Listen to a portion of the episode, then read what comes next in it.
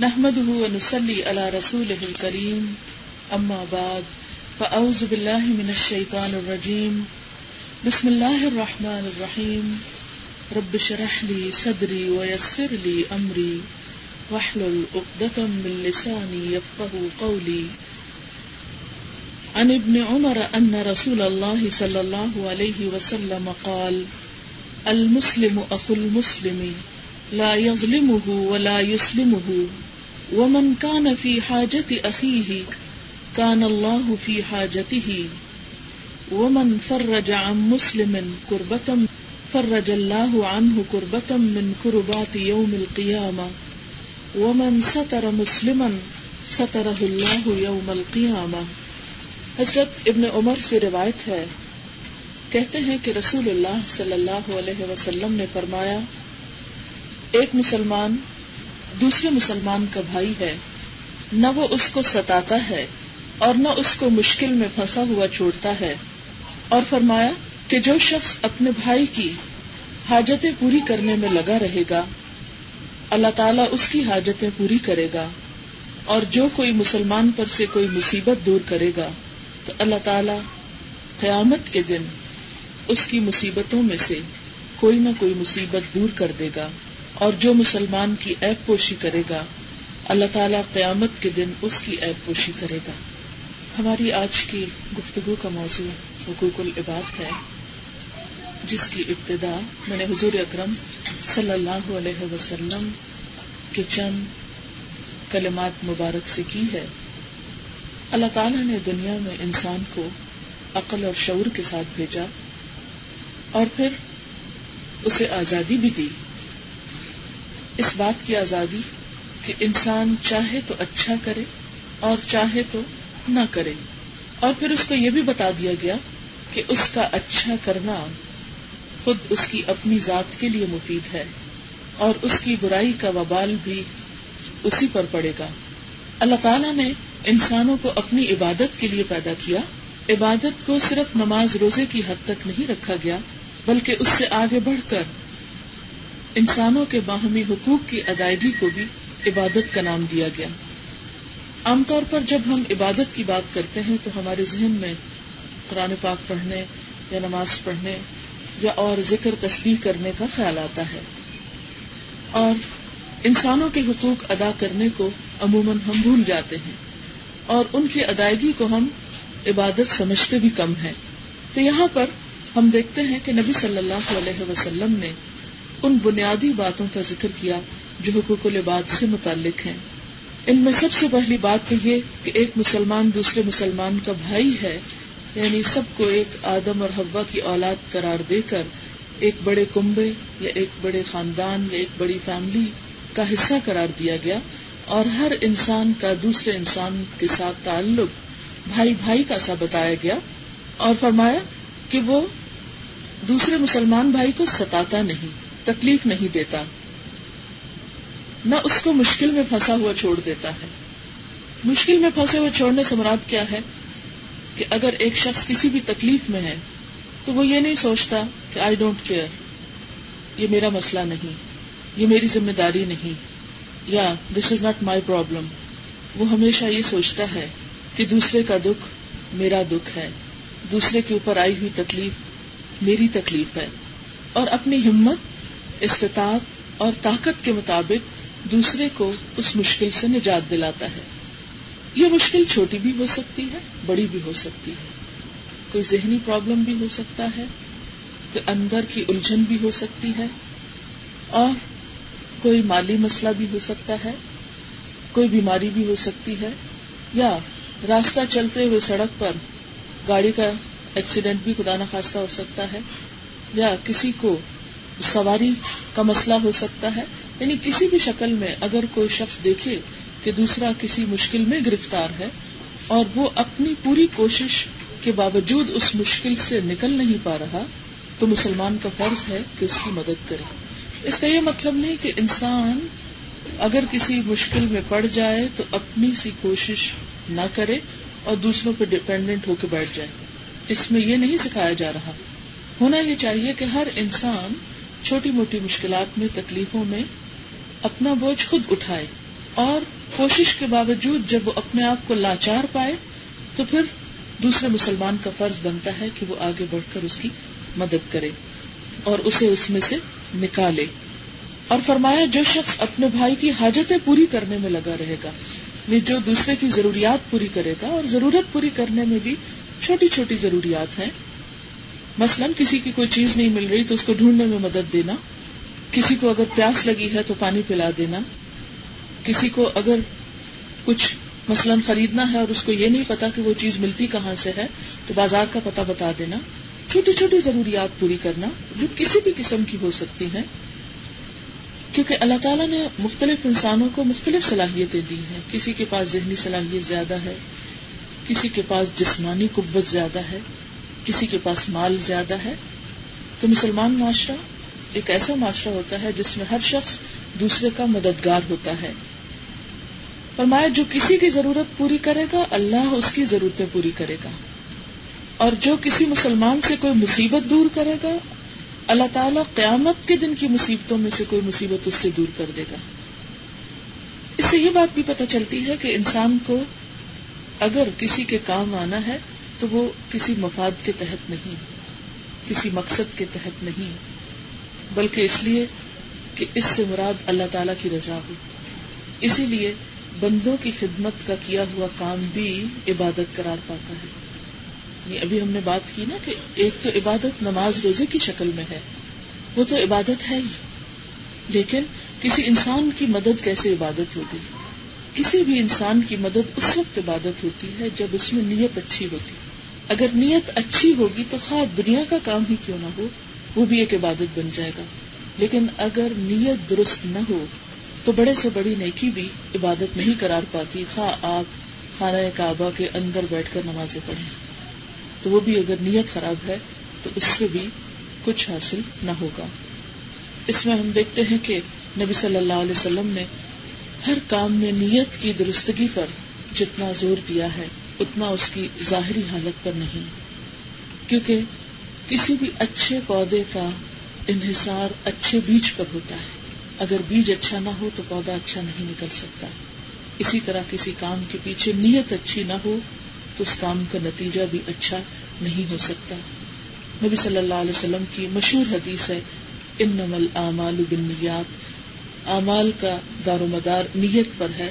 مثلاً ہجرت جیسے بڑے کام میں بھی اگر کسی کی نیت اللہ تعالی کی رضا حاصل کرنا نہیں ہے، بلکہ دنیا کا مال کمانا ہے یا کسی سے شادی کرنا ہے، تو اس بڑے سے بڑے کام میں بھی کوئی اجر و ثواب حاصل نہ ہوگا۔ پھر یہاں پر فرمایا کہ جو مسلمان کی ایب پوشی کرے گا یعنی کسی کا کوئی ایب غلطی دیکھ لی، پھر اس کا ڈنڈورا نہیں پیٹنا، بلکہ اس کو چھپا دینا ہے، تو اللہ تعالیٰ قیامت کے دن اس کی ایب پوشی کرے گا۔ کوئی بھی انسان خطاؤں سے پاک نہیں، غلطیوں سے پاک نہیں، لیکن اگر کوئی انسان دوسرے کی غلطیوں کے پیچھے پڑ جائے، اور پیچھے پڑنے سے مراد یہ ہے کہ ان کو پبلکلی ڈسکس کر کے ان کو عام کرے، رسوا کرے، تو اس کے دو نقصان ہوتے ہیں۔ ایک تو یہ کہ دوسرے لوگ بد مزہ ہوتے ہیں۔ جب ایک خراب گفتگو کی جاتی ہے، تو اس سے کسی کے دل میں خوشی نہیں آتی، اور دوسرا یہ ہے کہ جس کی غلطی کو برسر عام رسوا کیا جا رہا ہوتا ہے، اس کو اس غلطی کی بنا پر اس شخص کے لیے بھی ذلت اور رسوائی کا سبب ہوتا ہے۔ اور پھر اگر ایک برائی کو برسر عام ڈسکس کیا جاتا ہے، تو بسا اوقات اس کی شدت بھی کم ہو جاتی بسا اوقات وہ برائی برائی بھی نہیں لگتی۔ یعنی ایک برائی جب بہت عام ہو جاتی ہے، تو اس کی برائی کی جو شدت ہے وہ کم ہو جاتی ہے۔ اس کے نتیجے میں کچھ اور لوگوں کو بھی شے ہو جاتی ہے وہ برائی کرنے میں۔ اس لیے کسی بھی گندگی کو دیکھ کر اسے ڈھانپ دینا ہی زیادہ عقل مندی کا رویہ ہے، بنسبت اس کے کہ اس کا اشتہار دیا جائے۔ ان ابی موسا ان نبی صلی اللہ علیہ وسلم قال، المؤمن للمؤمن كالبنيان يشد بعده بعدا ثم شبك بين اصابعه۔ حضرت ابو موسا رضی اللہ تعالی عنہ سے روایت ہے، جس میں انہوں نے نبی صلی اللہ علیہ وسلم کا یہ قول بیان کیا کہ سارے ایمان والے ایک عمارت کی طرح ہیں، جس کا ایک حصہ دوسرے کو تھامے ہوئے ہے مثلا اگر آپ کسی بھی عمارت پر غور کریں اور اس کے ایک حصے پر آپ دیکھیے کہ جیسے کھڑکی ہے، تو کھڑکی کو دیوار سنبھالے ہوئے اور دیوار کی ہر ایک اینٹ جو ہے وہ دوسرے کو سنبھالے ہوئے۔ اسے فریم آپ دیکھیں کھڑکی کے تو وہ شیشوں کو سنبھالے ہوئے ہیں۔ تو ایک حصہ دوسرے کا مددگار ہے۔ تو اسی طرح مسلمان بھی مسلمان کا باہم مددگار ہے۔ کوئی بھی انسان پرفیکٹ نہیں۔ ہر انسان میں کچھ نہ کچھ کمی ہوتی۔ لیکن جب انسان ایک سوسائٹی میں، ایک کمیونٹی کے اندر ایک دوسرے کی مدد کرتے ہیں، تو ہر ایک دوسرے کی کمی کو پورا کرنے والا ہوتا ہے۔ اور اس سے ایک معاشرہ تیزی کے ساتھ آگے بڑھتا ہے اور ترقی کرتا ہے۔ لیکن اگر کسی بھی معاشرے میں ایک فرد دوسرے کو کاٹنے والا اور دوسرے کو نقصان پہنچانے والا ہو، تو اس سے کبھی بھی انسان آگے نہیں بڑھ سکتا۔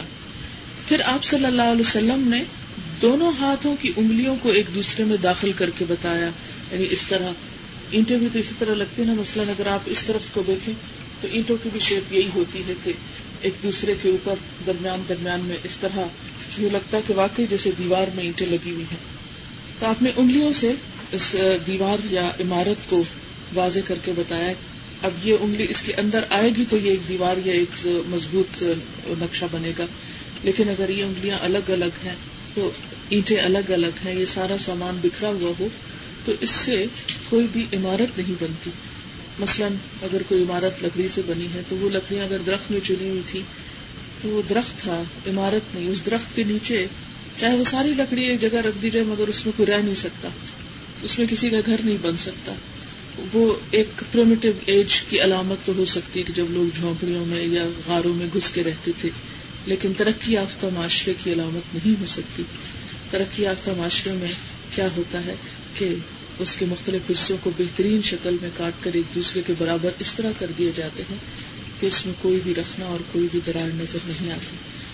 اسی طرح مسلمان معاشرے کا ہر فرد دوسرے فرد کا اس طرح مددگار ہوتا ہے کہ ان کے درمیان ایسے رکھنے اور دراڑیں نہیں ہوتی کہ جس سے وہ عمارت بدنما اور بدسورت نظر آئے۔ جاء رجل الى النبي صلى الله عليه وسلم فقال اني ابدع بي فاحملني فقال ما عندي فقال رجل يا رسول الله انا ادله على من يحمله فقال رسول الله صلى الله عليه وسلم من دل على خير فله مثل اجر فاعله حضرت ابو مسعود انصاری سے روایت ہے، کہتے ہیں کہ ایک شخص نبی صلی اللہ علیہ وسلم کے پاس آیا اور کہا کہ میری اونٹنی تھک کر چور ہو گئی ہے۔ میری سواری کا بندوبست کر دیجیے آپ نے فرمایا، میرے پاس تو نہیں۔ اس پر ایک شخص بولا کہ، اے اللہ کے رسول صلی اللہ علیہ وسلم، میں ایسے آدمی کے بارے میں بتاتا ہوں جو اس کو سواری دے دے گا۔ رسول اللہ صلی اللہ علیہ وسلم نے فرمایا، جو شخص کسی کو کسی نیک کام کے کرنے کا موقع دے، اسے اتنا ہی ثواب ملے گا جتنا اس کام کے کرنے والے کو ملے گا۔ کیونکہ یہ بڑے دل کی بات ہے، چھوٹے دل والے ایسی باتیں نہیں بتایا کرتے۔ یعنی بعض اوقات ہمیں پتا ہوتا ہے کہ فلاں شخص کی یہ مشکل فلاں جگہ آسان ہو جائے گی۔ وہاں اگر چلا جائے تو اس کا کام ہو جائے گا، مگر ہم سوچتے ہیں، کیوں ہم کیوں بتائیں؟ ہم اس کے لیے آسانی پیدا کر دیں۔ واہ ہمارا یہ کام اتنی مشکل سے ہوتا ہے، یہ بھی ذرا ادھر ادھر گھومے، اس کو پتہ چلے۔ تو ہم عام طور پر دوسرے کے لیے وہ سہولت پیدا نہیں کرنا چاہتے۔ بلکہ الٹا مشکل پیدا کرتے ہیں۔ اسی لیے اس کام کا اجر بہت بڑا ہے۔ یعنی آپ کے پاس وہ آیا اور کہا کہ میرے پاس سواری نہیں، مجھے سواری دیجیے تو آپ کے پاس میرے پاس نہیں ہے تو اس نے سن لیا۔ حالانکہ وہ اس سے نہیں کہہ رہا تھا۔ اس نے صرف اس کو پتا چل گیا انڈائریکٹلی کہ یہ شخص ضرورت مند ہے۔ اب وہ اپنے گھر سے نہیں دے رہا، اپنی جیب سے نہیں دے رہا۔ صرف بتا رہا ہے فلاں جگہ چلے جاؤ، مل جائے گا۔ اچھا اسی طرح بعض اوقات ہم دیکھتے ہیں، بیٹھے ہوتے ہیں۔ کسی مجلس میں گفتگو ہو رہی ہوتی ہے، ایک شخص کی مثلا بیماری ڈسکس ہو رہی ہے، کسی کا کوئی اور مسئلہ گھریلو ڈسکس ہو رہا ہے۔ ہمیں پتا ہوتا ہے کہ اگر یہ شخص یہ کام کر لے، فلاں ڈاکٹر کے پاس چلا جائے، فلاں چیز خرید لے، فلاں دوا کھا لے، وغیرہ وغیرہ، تو اس کو فائدہ ہو سکتا ہے۔ لیکن ہم بازو کو سستی کے مارے نہیں بولتے، ہم جھجک جاتے ہیں۔ ہم کہتے ہیں شرم آتی ہے، کوئی کیا کہے کہ لو، اتنی چھوٹی سی بات۔ لیکن کبھی بھی نیکی کے کام میں، چاہے چھوٹی سی ہو بتانے میں اور آگے پہنچانے میں بخل نہیں کرنا چاہیے۔ ان ابی الدرداء قال قال رسول الله صلى الله عليه وسلم اللہ اخبركم بافضل من درجة الصيام والصلاة والصدقة؟ قال قلنا بلى، قال اصلاح ذات البين وفساد ذات البين الحالقة حضرت ابو دردار رضی اللہ تعالی عنہ سے روایت ہے کہتے ہیں کہ رسول اللہ صلی اللہ علیہ وسلم نے فرمایا، کیا تمہیں ایک ایسی چیز نہ بتا دوں جس کا درجہ روزہ، نماز اور صدقے کے درجے سے بڑھا ہوا ہے؟ حضرت ابو دردار رضی اللہ تعالی عنہ کہتے ہیں کہ لوگوں نے عرض کیا، ضرور بتائیے۔ فرمایا، وہ ہے آپس کی لڑائی میں صلح کرانا اور اس کے برعکس آپس کا لڑائی جھگڑا ساری بھلائیوں کو ختم کر دیتا ہے۔ یہاں پر آپ نے آپس کی صلاح کو روزے، صدقے اور نماز سے زیادہ باعث اجر بتایا۔ کیونکہ باہم تعاون اور کوپریشن اسی صورت میں ہو سکتا ہے۔ کیونکہ اللہ تعالیٰ سب کو لک آفٹر کرتے ہیں، سب کو دیتے ہیں۔ کبھی انسان دیکھتا ہے نا کہ جو لوگ اس کو مانتے نہیں، ان کے پاس کیا کچھ نہیں، بہت کچھ ہے۔ بادل ہے، بارش ہے رسک ہے، زمین خزانے اگل رہی ہے، ہر طرف سے اللہ تعالیٰ نے ہر چیز اپنی ان لوگوں کے لیے مسخر کی۔ مثلاً یہی کے ماحول کو آپ دیکھیں کہ آس پاس بہت سے لوگ خدا کا انکار کرتے ہیں، مانتے نہیں یا شرک کرتے ہیں، لیکن اس کے باوجود ان کے پاس بہت کچھ ہے۔ تو کبھی انسان سوچتا نا کہ اللہ تعالیٰ کتنے رحمان اور رحیم ہیں، کتنے بڑے دل کے ہیں کہ جو ان کا انکار کرتے ہیں، ان کو بھی دیتے ہیں۔ یعنی اگر ہمارے بچے ہمارے ساتھ کوئی زیادتی کریں یا کچھ، تو ہم ان کے ساتھ کس طرح پیش آتے ماں باپ ان بچوں کو آگ تک کر دیتے ہیں، جو بچے ماں باپ کے طریقوں کو چھوڑ دیں یا ان کی بات کو چھوڑ دیں، بسا اوقات وہ ان کو ڈسون کر دیتے ہیں۔ لیکن یہاں پر آپ دیکھیے کہ اللہ تعالیٰ اپنی ساری مخلوق کو رسک دیتے ہیں خواہ کوئی مانے یا نہ مانے وہ نہیں کہتے کہ یہ پیدا تو میں نے کیا ہے؟ تم مجھے نہیں مانتے، تم کیسے کھا سکتے ہو؟ جاؤ تمہارے لیے کچھ نہیں۔ وہ ایسا نہیں کرتے۔ تو جب تک ایک انسان دنیا میں ہے، موت سے پہلے تک اللہ تعالیٰ سب گناہ بھی معاف کر دیتے ہیں۔ جب بھی کوئی پلٹ آئے، جب بھی کوئی اس کو مان جائے، جب بھی اس کی طرف کوئی رجوع کر لے۔ تو اس لیے مخلوق کے ساتھ بھلائی کرنا، کسی بھی طرح کام آنا، دکھ بانٹنا، چھوٹا سا بھی کیوں نہ ہو۔ بازو کا چھوٹی سی نیکی کا ہمارے پاس چانس ہوتا ہے، لیکن ہم کہتے ہیں ہم سے نہیں ہوتا۔ تو اگر نہیں بھی اگر کر سکتے تو آسن طریقے سے انسان معذرت کر لے یا کسی اور وقت میں مدد کا کہہ دے۔ لیکن نیکی کا موقع گوائے نہیں، کیونکہ اللہ تعالیٰ کو وہ لوگ انتہائی پسند ہیں جو اس کے بندوں کے ساتھ مدد کا اور بھلائی کا معاملہ کرتے ہیں۔ اسی طرح ایک قبیلے کا سردار آپ کے پاس آیا تو آپ نے فرمایا اپنے سردار کے لیے کھڑے ہو جاؤ، اٹھو، اس کا استقبال کرو۔ اور پھر آپ نے یہ بھی فرمایا کہ ادا جا کم کری مقومن فکریم جب تمہارے پاس کسی قوم کا معزز شخص آئے تو اس کی عزت کرو۔ یعنی یہ اسلامی اخلاق اور ادب ہے۔ اسلام میں اگرچہ انسانوں کے درمیان برابری ہے، مساوات ہے، لیکن اس مساوات کے اندر کچھ درجے اور مقام ایسے ہیں کہ جن کا ادب اور احترام بھی ہے۔ جن کو اپنی ذات پر ترجیح بھی دی جائے گی۔ خاص طور پر ویسٹ کے معاشرے میں، مغرب میں رہتے ہوئے، عموماً ہم ان چیزوں کو ایسٹرن کلچر کا نام کہہ کر رد کر دیتے ہیں کہ نہیں، سب برابر ہیں، بڑے چھوٹے۔ لیکن بات یہ ہے کہ جہاں مساوات ہے، وہاں عزت و احترام بھی ہے۔ یہ بھی حقوق العباد کا ایک اہم حصہ ہے۔ مثلاً انسانی معاشرے میں والدین کا حق سب رشتوں سے بڑھ کر ہے۔ مثال کے طور پر آپ کے گھر میں آپ کی والدہ آتی ہیں، تو سب سے بہترین جگہ پر ان کو بٹھائیں۔ کھانا سرو کرنے لگے، سب سے پہلے ان کو دیں، ان سے شروع کریں۔ اسی طرح ادب احترام کے ساتھ معاملہ، ان کی سختی، نرمی کو برداشت کرنا۔ اسی طرح اگر آپ کے بہن بھائی ہیں مثلاً، کچھ بڑے ہیں، کچھ چھوٹے ہیں، تو جو بڑے ہیں ان کے ساتھ عزت کا معاملہ ہوگا، جو چھوٹے ہیں ان کے ساتھ نرمی اور شفقت کا معاملہ ہوگا۔ بسا اوقات ایسا ہوتا ہے کہ ایک بہن بھائی عمر میں بڑے ہوتے ہیں، مگر مالی حیثیت میں کچھ کم ہوتے ہیں۔ اور کوئی چھوٹا ہوتا ہے تو وہ مالی حیثیت میں زیادہ ہو سکتا ہے۔ عام طور پر لوگ کیا کرتے ہیں کہ وہ اللہ تعالی کا جو ایک طریقہ ہے، اس کو چھوڑ کر دنیاوی اسٹینڈرڈ کے مطابق دوسروں کو عزت دیتے ہیں۔ مثلاً ایک طرف اگر بڑی بہن بیٹھی ہیں لیکن وہ پڑھی لکھی کم ہے چھوٹی بیٹھی ہیں وہ زیادہ پڑھی لکھی ہے تو اب کیا ہے کہ وہ جو عمر کا عزت، احترام ہے، اس میں صرف اس لیے کمی کر دینا کہ ان کے پاس تعلیم کم ہے تو یہ درست نہیں۔ ان کا ادب احترام ہوگا عمر کی وجہ سے، ان کا احترام ہوگا علم کی وجہ سے۔ تو اسی طرح جیسے کسی قوم کا کوئی بڑا ہے، اب مثلاً آپ دیکھیں کہ مثلا کسی بھی ملک میں کوئی پریزیڈنٹس وغیرہ کے وزٹس ہوتے ہیں، تو ان کے ساتھ ایک خاص ان کا استقبال کیا جاتا ہے، معاملہ کیا جاتا ہے۔ تو ایسا کرنے کی اسلام میں گنجائش موجود ہے۔ مثلا نبی صلی اللہ علیہ وسلم جب مدینہ تشریف لے گئے تھے، تو سب نے وہاں آپ کا استقبال کیا، تاکہ بچیوں نے بھی اپنی چھتوں پر چڑھ کے اور عورتوں نے سب نے استقبال کیا۔ آپ نے اس سے منع نہیں کیا تھا۔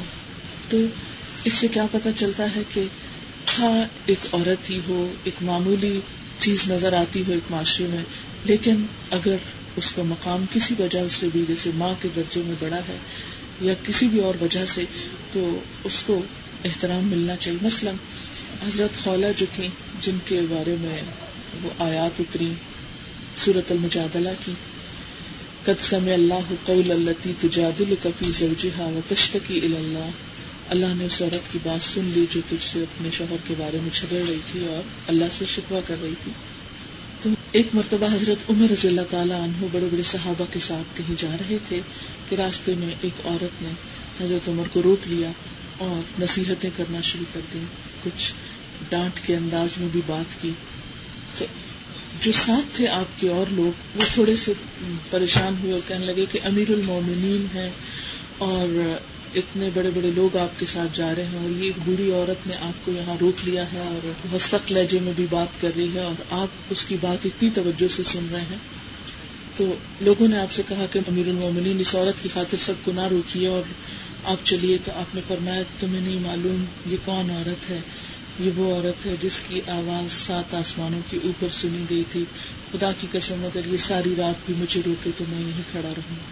تو اس سے کیا پتہ چلتا ہے کہ جن لوگوں کو اللہ تعالیٰ نے کسی طرح بھی عزت اور احترام کا مرتبہ دیا ہو، ان کے ساتھ عزت اور احترام سے پیش آنا، جس طرح حضرت عمر نے اس خاتون کے ساتھ معاملہ کیا، تو یہ کسی انسان کو خدا بنانا نہیں ہوتا، یہ دراصل اس کے درجے اور مقام کو وہی اہمیت دینا ہے جو اللہ تعالیٰ نے دراصل دی ہے۔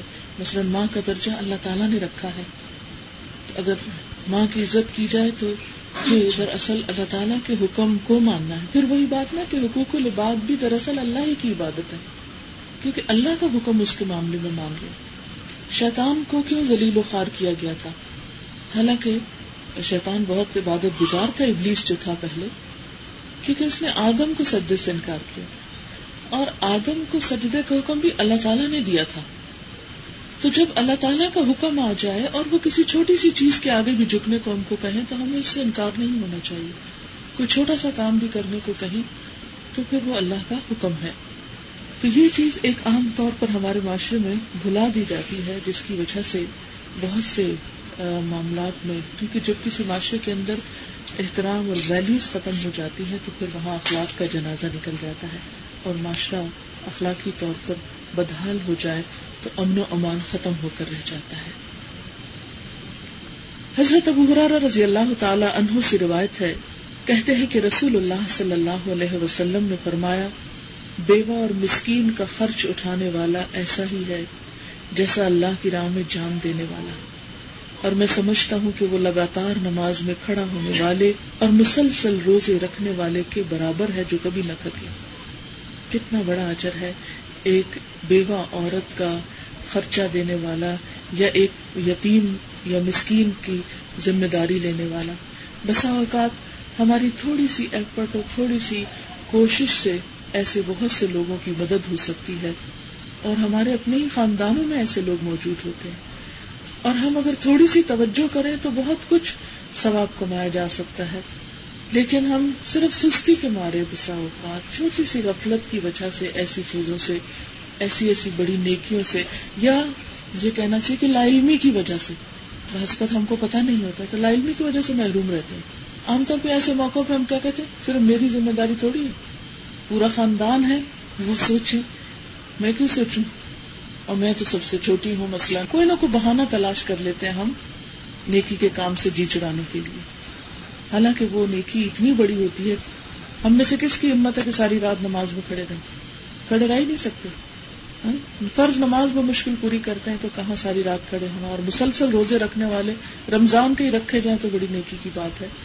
تو اگر ایسے کام نہ ہو سکے ایسی عبادتیں نہ ہو سکے تو اس کے بجائے پھر ایسے لوگوں کی دیکھ بھال کریں، ایسے لوگوں کے بارے میں سوچیں، غور کریں۔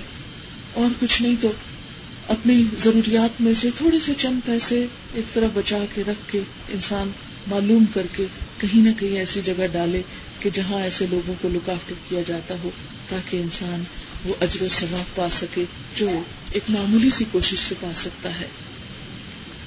حضرت انس رضی اللہ تعالی عنہ سے روایت ہے کہتے ہیں کہ رسول اللہ صلی اللہ علیہ وسلم نے فرمایا، اپنے بھائی کی مدد کرو، خواہ وہ ظالم ہو یا مظلوم۔ اس پر ایک آدمی نے کہا، کہ یا رسول اللہ صلی اللہ علیہ وسلم، کوئی ظلم کی اذیت سہ رہا ہو تو اس کی مدد تو میں کر سکتا ہوں یعنی مظلوم کی مدد تو ہو سکتی ہے۔ مگر جو ظلم کر رہا ہو، اس کی مدد کیسے کروں؟ فرمایا، اس کو ظلم سے روکو، یہی مدد ہے۔ یعنی مسلمان کی مدد ہر حال میں۔ یعنی کسی شخص کو غلط کام سے روکنا بھی دراصل اس کی مدد کرنا ہے۔ ایک اور روایت میں بھی اسی طرح آتا ہے۔ نبی صلی اللہ علیہ وسلم نے فرمایا کہ اپنے بھائی کی مدد کرو، خواہ وہ ظالم ہو یا مظلوم۔ ایک آدمی نے کہا کہ اے اللہ کے رسول صلی اللہ علیہ وسلم، مظلوم کی مدد تو میں کروں گا، مگر ظالم کی مدد کیسے کروں؟ فرمایا، اس کو ظلم کرنے سے روک لو، بس یہی اس وقت اس کی مدد ہے۔ ظلم اصل میں کیا ہے؟ ظلم کا مطلب ضروری طور پر یہ نہیں ہوتا کہ کسی کو مارا جائے یا کسی کا مال چھینا جائے تو یہ ظلم ہے۔ ظلم کا لفظی معنی ہوتا ہے کسی بھی چیز کو اس کی اصل جگہ سے ہٹا کر دوسری جگہ رکھنا۔ یعنی کسی بھی شخص کو اس کا حق نہ دینا۔ شرک کو بھی ظلم کہا گیا کیونکہ اللہ تعالیٰ کا حق یہ کہ اس کو ایک مانا جائے۔ تو جب کوئی نہیں مانتا، اللہ کے ساتھ کسی اور کو شریک کرتا ہے، تو شرک بھی ظلم قرار پاتا ہے۔ اسی طرح کسی بھی انسان کو اس کا حق نہ دینا ظلم ہے۔ تو جب کوئی شخص کسی کو اس کا حق نہ دے رہا ہو، تو اسے حق دینے کی طرف توجہ دلانا یہ دراصل ظالم کی مدد کرنا ہے۔ حقوق العباد میں بیماروں کے حقوق بھی آتے ہیں کہ جب کوئی بیمار پڑ جائے تو اس کی بیمار کرسی کی جائے۔ حضرت ابو برحرہ رضی اللہ تعالی عنہ سے روایت ہے کہ نبی صلی اللہ علیہ وسلم نے فرمایا، جب آدمی اپنے بھائی کی بیمار کرسی کرتا ہے یا اسے ملنے جاتا ہے، تو اللہ تعالیٰ فرماتا ہے، تو بھی اچھا اور تیرا چلنا بھی اچھا اور تو نے جنت میں اپنا ٹھکانا بنا لیا۔ اگر عام بیماروں کے علاوہ ڈاکٹرز بھی بیماروں کو دیکھتے وقت اپنے دل میں ہمدردی اور مہربانی کے جذبات رکھیں اور خدمت خل کی نیت سے بیماروں کے پاس جائیں، ایک ہمدردی کے جذبے کے ساتھ، نہ کہ صرف ایک پروفیشن سمجھتے ہوئے۔ تو پروفیشن تو ہے ہی، لیکن اس میں اگر نیت اچھی ہو جائے گی، کہ دوسرے کی کسی طرح مدد ہو جائے، تو دن میں بہت سی نیکیاں کمائی جا سکتی ہیں۔ اور اسی طرح اگر اپنے رشتے داروں میں، پڑوسیوں میں، حتیٰ کہ نان مسلم بھی اگر بیمار پڑے تو ہم دیکھتے ہیں کہ نبی صلی اللہ علیہ وسلم پر ایک عورت کوڑا پھینکا کرتی تھی۔ تو جب ایک دن وہ نظر نہیں آئی تو آپ نے پوچھا کہ وہ کہاں ہے؟ پتا چلا کہ وہ بیمار ہے۔ تو آپ اس کے گھر تشریف لے گئے اور اس کا حال پوچھا اور اس طرح وہ مسلمان ہو گئی۔ تو بیمار کا حال پوچھنا خواہ وہ کوئی بھی ہو خواہ وہ گھر میں کوئی ہو یا رشتے دار ہو یا ہمسائے میں ہو، یہ بڑی نیکیوں میں سے ایک نیکی ہے اور حقوق العباد کی ادائیگی کا نام ہے۔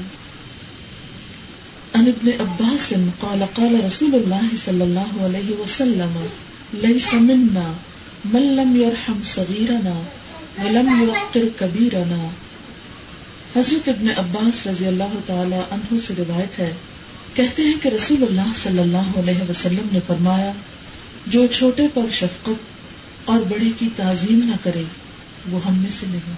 یعنی حقوق العباد میں بڑوں کی عزت چھوٹوں پہ شفقت میں اور جو ایسا نہ کرے وہ ہم میں سے نہیں۔ انبی سعید ان حسن النبی صلی اللہ علیہ وسلم یقول، لا تصاحب الا مؤمنا ولا يأكل طعامك الا تقي حضرت ابو سعید رضی اللہ تعالی عنہ سے روایت ہے، آپ صلی اللہ علیہ وسلم نے فرمایا کہ گہرا میل جول ایمان والے کے سوا کسی سے نہ کرو۔ یعنی تعلق تو رکھ سکتے جیسے بیمار ہے تو حال پوچھنا، کوئی خدمت کسی کی کر سکتے ہیں تو اس، کوئی ڈسکریمنیشن نہیں کہ مسلمان ہے نان مسلم کسی بھی کرے آپ۔ لیکن جو دل کا تعلق ہے، وہ صرف مومن سے ہی ہو سکتا ہے۔ کیوں؟ اس لیے کہ اگر دلی محبت نان مسلم کے ساتھ ہو جائے تو پھر انسان کو ان کے طور طریقے اپنانے میں دیر نہیں لگتی۔ اور اس میں انسان کا اپنا خسارہ ہو جاتا ہے۔ اور خیال رکھو کہ تمہارا کھانا پرہیزگار آدمی کے سوا کوئی نہ کھائے۔ یہ بات بھی اس لیے رکھی کہ انسان اپنے کھانے پر انہیں لوگوں کو بلاتا ہے جن کے ساتھ اس کو محبت ہوتی ہے۔ کھانے کی مجلس بے تکلف مجلس ہوتی ہے۔ اور اس میں عموماً پھر تعلقات آگے بڑھتے ہیں۔ اگر ایسے لوگوں کو کھانے پر بلایا جائے گا کہ جن کے اندر کوئی خدا کا خوف نہیں، کوئی دین کی محبت نہیں، اور صرف دنیا ہی دنیا ہے، تو لامحالہ طور پر انسان ان کی کمپنی میں بار بار بیٹھ کر خود بھی دنیا کی محبت میں گرفتار ہو جائے گا۔ جس کے نتیجے میں خدا سے دوری اور دین سے دوری ہو جائے گی۔ انبی ہو رہے گا قال رسول اللہ صلی اللہ علیہ وسلم، المرء على دین خلیلہ فلینظر احدکم من یخالل۔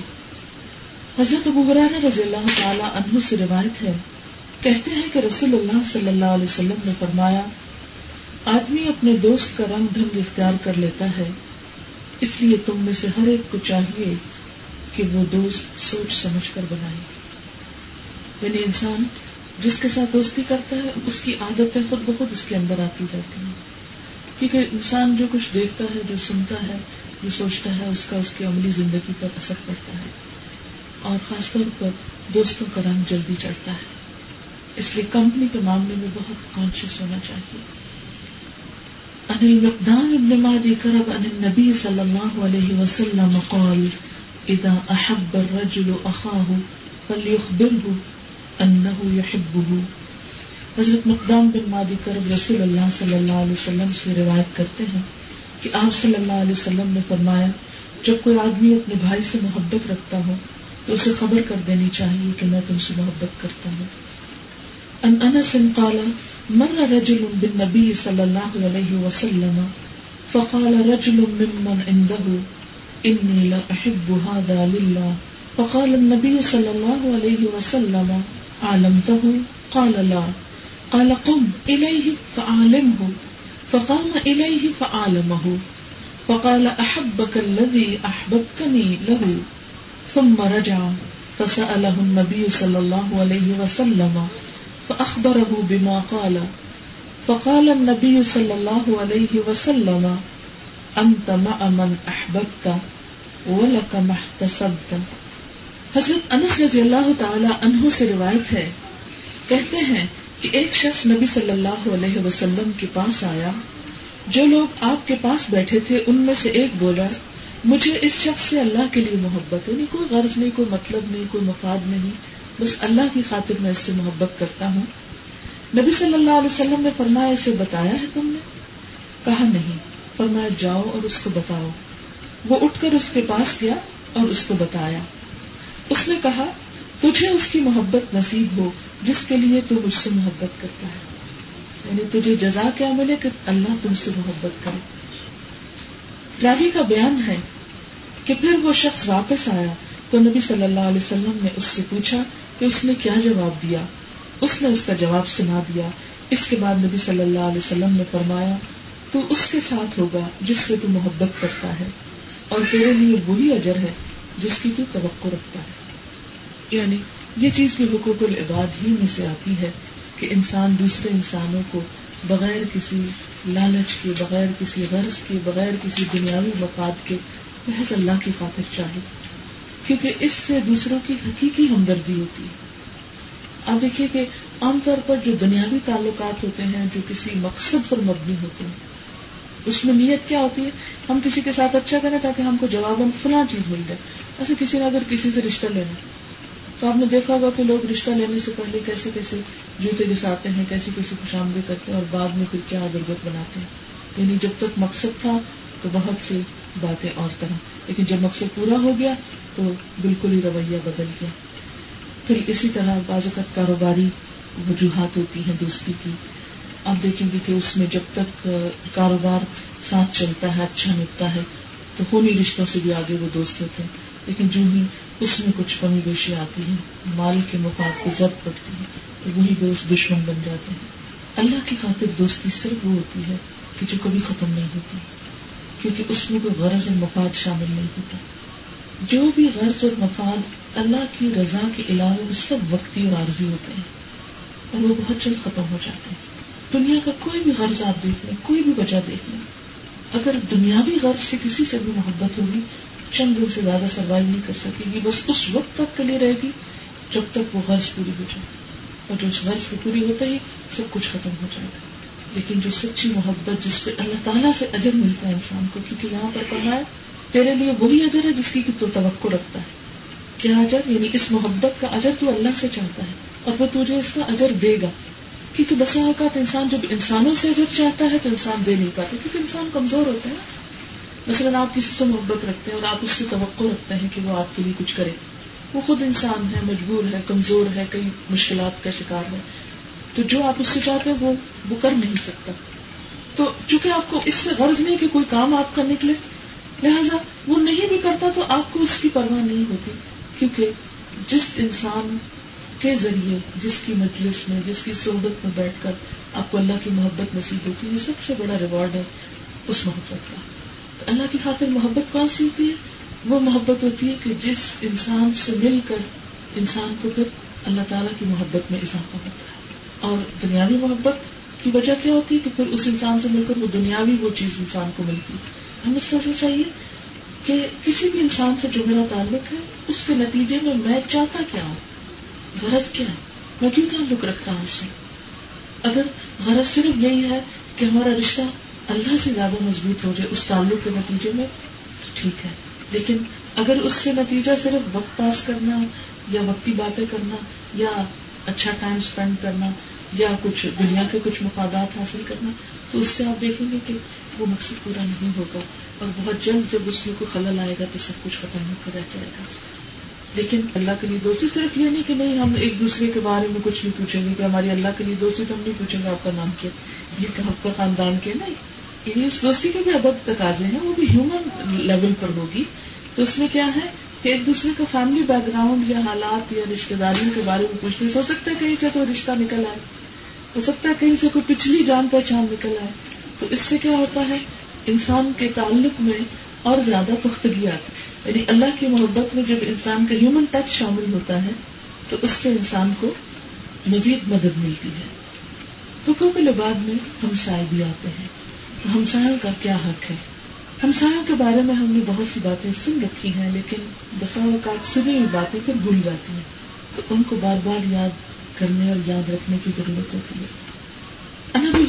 قال قال رسول الله صلى الله عليه وسلم والله لا يؤمن والله لا يؤمن والله لا يؤمن قيل من يا رسول الله قال الذي لا يأمن جاره بوائقه حضرت ابو حرارہ رضی اللہ تعالی عنہ سے روایت ہے۔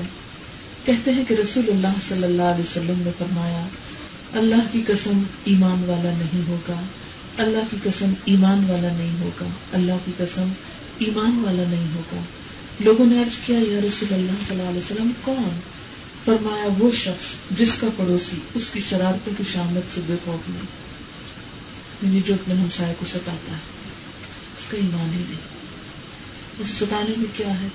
پتا ہے کہ اگر اوپر نیچے گھر ہے، نیچے شور جاتا ہے، رات سونے کا وقت ہے، تو بے وجہ چیزیں گھسیٹنا زور سے دروازے بند کرنا، ایسے وقت میں کیل ٹھونکنے شروع کر دینا جب دوسرا سو رہا ہو۔ وغیرہ وغیرہ چھوٹی چھوٹی چیزیں تو یہ دوسرے کو اذیت دینے والی، ستانے والی باتیں ہیں، جس شخص کے اندر اس طرح کی حرکتیں ہیں، وہ اس کو ایمان کے دائرے سے ہی خارج قرار دیا گیا۔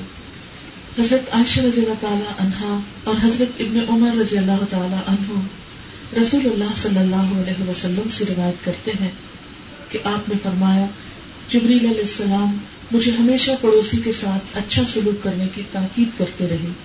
یہاں تک کہ میں نے گمان کیا کہ وہ اس کو وارث بنا دیں گے۔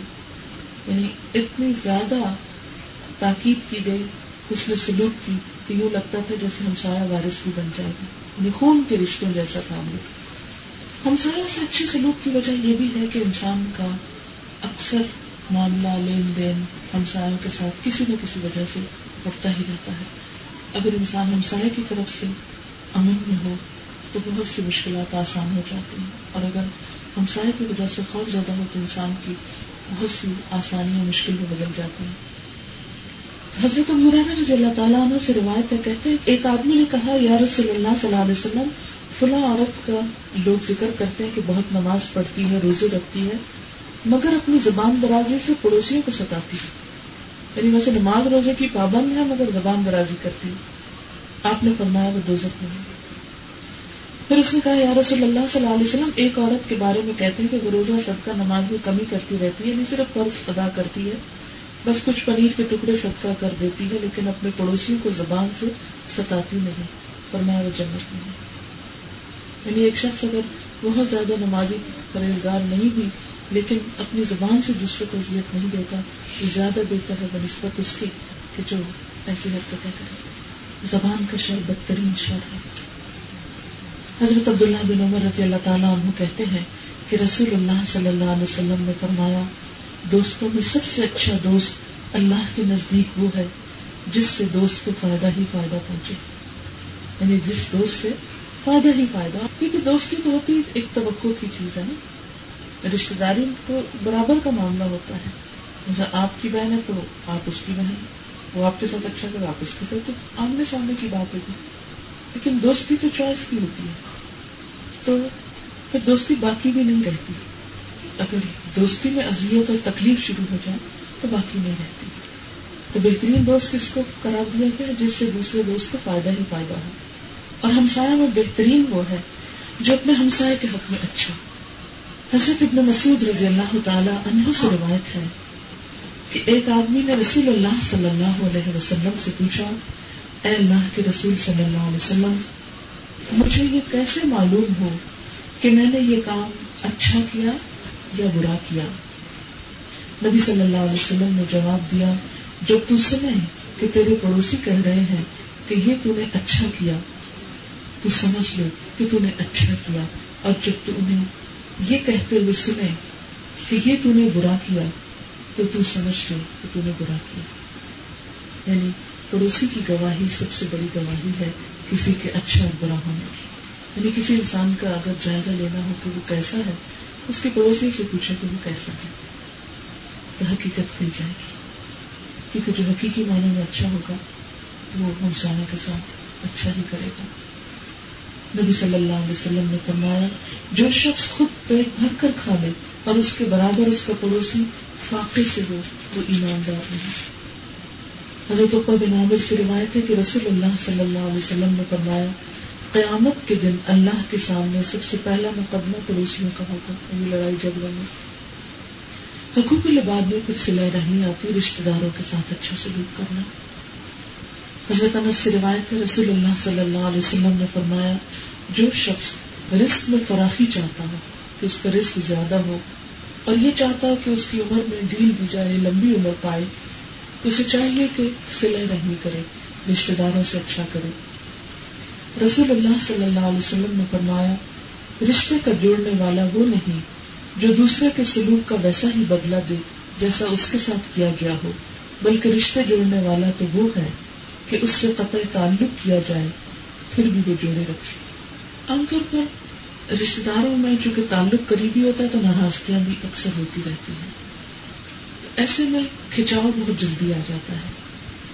اس صورت میں کیا حکم ہے کہ سلا رحمی یہ نہیں کہ کوئی جوڑے تو آپ جوڑے سلا رحمی یہ کہ کوئی توڑے تو آپ جوڑے سلا کا مطلب ہوتا ہے جوڑنا۔ تو جوڑیں گے اس وقت نا جب دوسری طرف سے نہیں جوڑے گا کوئی۔ اگر کوئی خود آگے سے جوڑنے کے لیے آ رہا ہے تو وہ تو پھر وہ ادھر سے ہو رہا ہے۔ آپ کی طرف سے کب ہوگا؟ جب کوئی نہ کرے تو آپ اچھا کریں یعنی رشتے داروں کے ساتھ۔ حضرت ابو حرار رضی اللہ تعالیٰ عنہ سے روایت ہے، کہتے ہیں ایک آدمی نے رسول اللہ صلی اللہ علیہ وسلم سے عرض کیا، یا رسول اللہ صلی اللہ علیہ وسلم، میرے رشتے دار ایسے ہیں کہ میں تو ان سے ملتا ہوں، مگر وہ مجھ سے کٹتے ہیں۔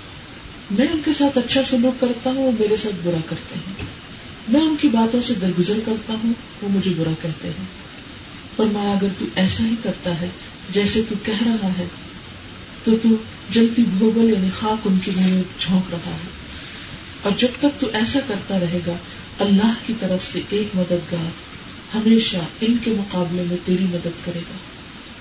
یعنی بسا اوقات انسان رشتے داروں کی طرف سے مسلسل تکلیف چیزیں سنتا ہے، دیکھتا ہے، محسوس کرتا ہے۔ تو انسان سوچتا ہے کہ کچھ فائدہ نہیں اچھا کرنے کا۔ جب دوسروں نے برائی کرنی تو ہم بھی برے بنتے ہیں۔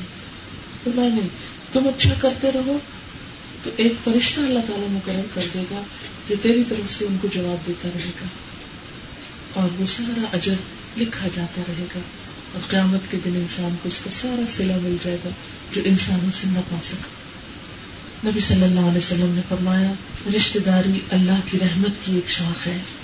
اللہ تعالیٰ نے فرما دیا، جو قرابت داری رشتے داری کا خیال رکھے گا، میں اس کے ساتھ ہوں۔ جو اس سے گریز کرے گا، میں اس کا ساتھی نہیں یعنی اس شخص کے ساتھ اللہ کی مدد ہوتی ہے، جو رشتوں کا پاس رکھتا ہے۔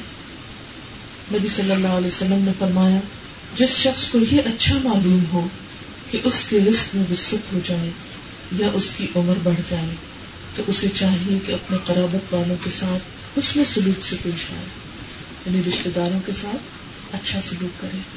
اس سے دو فائدے ہوں گے، انسان کی رسک بھی برکت اور عمر بھی برکت۔ اور یہ دونوں ہی چیزیں انسان کو بہت پسند ہے کہ لمبی عمر ہو اور رسک اچھا ہو تاکہ زیادہ سے زیادہ بہتر زندگی بسر ہو سکے۔ تو اس کا راز کیا ہے؟ رشتے داروں کے ساتھ اس میں سلوک۔ حضرت عبد الرحمان بن نوف سے روایت ہے، کہتے ہیں کہ میں نے نبی صلی اللہ علیہ وسلم سے سنا، فرماتے تھے کہ اللہ تعالیٰ نے ارشاد فرمایا، میں رحمان ہوں۔ میں نے قرابت داری پیدا کی اور اس کا نام اپنے ہی نام سے نکال کر رحم رکھا۔ رحمان میں سے نون ہٹا دیں تو رحم رہ جاتا ہے۔ اب جو رحم کو جڑا رکھے گا، میں اس سے جڑا رہوں گا۔ یعنی اس کی میری رحمت رہے گی۔ اور جو اس سے قطع کرے گا، اس کو میں اپنے سے جدا کر دوں۔ گا گویا رشتے داروں سے کاٹنا اللہ کی رحمت سے دور ہونا ہے۔ رسول اللہ صلی اللہ علیہ وسلم کو کہتے ہوئے سنا گیا کہ فلاں شخص کی اولاد سے مجھے کوئی دلی محبت نہیں۔ دلی محبت تو اللہ سے نیکوکار ایمانداروں سے ہے۔ ہاں ان کے ساتھ میرا نسبتی رشتہ ہے۔ اس کا جہاں تک ہو سکتا ہے، میں خیال کرتا ہوں۔ یعنی بس اوقات کیا ہوتا ہے کہ رشتے داروں میں ایسے لوگ ہوتے ہیں کہ جو بہت ہی غلط کام کرنے والے ہوتے ہیں۔ تو انسان یہ سوچتا ہے کہ ان کے ساتھ تو تعلق ہی ختم کر دو۔ نہیں، تعلق نہیں ختم کرو۔ دل کا تعلق نہیں ہوگا، مگر جیسے ابھی ہو کہ جیسے ظالم کو بھی ظلم سے روکنا چاہیے، برا کام کرنے والے کو پکڑنا چاہیے، تو اسی طرح یہاں پر بھی کیا ہے کہ جب کوئی شخص قریبی رشتے دار ہی ہو، لیکن اگر غلط کار ہے تو دل کی محبت تو نہیں ہو سکتی، لیکن پھر بھی رشتے کی جو تعلق داری ہے، اس سے انسان کو منہ نہیں موڑنا چاہیے۔ اس کا فائدہ یہ ہوتا ہے کہ انسان کسی نہ کسی وقت پھر دوسرے کو پلٹا سکتا ہے یعنی دین کی طرف لا سکتا ہے۔ ورنہ اگر آپ بالکل ہی کاٹ کے رکھ دیں، ہر قسم کا تعلق، سلام دعا ختم کر دیں، تو پھر اس سے دوسرے شخص کو اور زیادہ بگڑنے کا موقع مل جاتا ہے۔ نبی صلی اللہ علیہ وسلم نے فرمایا، جو لوگوں پہ رحم نہیں کرتا، اللہ اس پر رحم نہیں کرے گا۔ اس کے ساتھ اجازت چاہتی ہوں۔ سبحانك اللهم وبحمدك نشهد کا لا اللہ الہ اللہ انت نستغفرک و نتوب والسلام عليكم ورحمۃ الله وبركاته.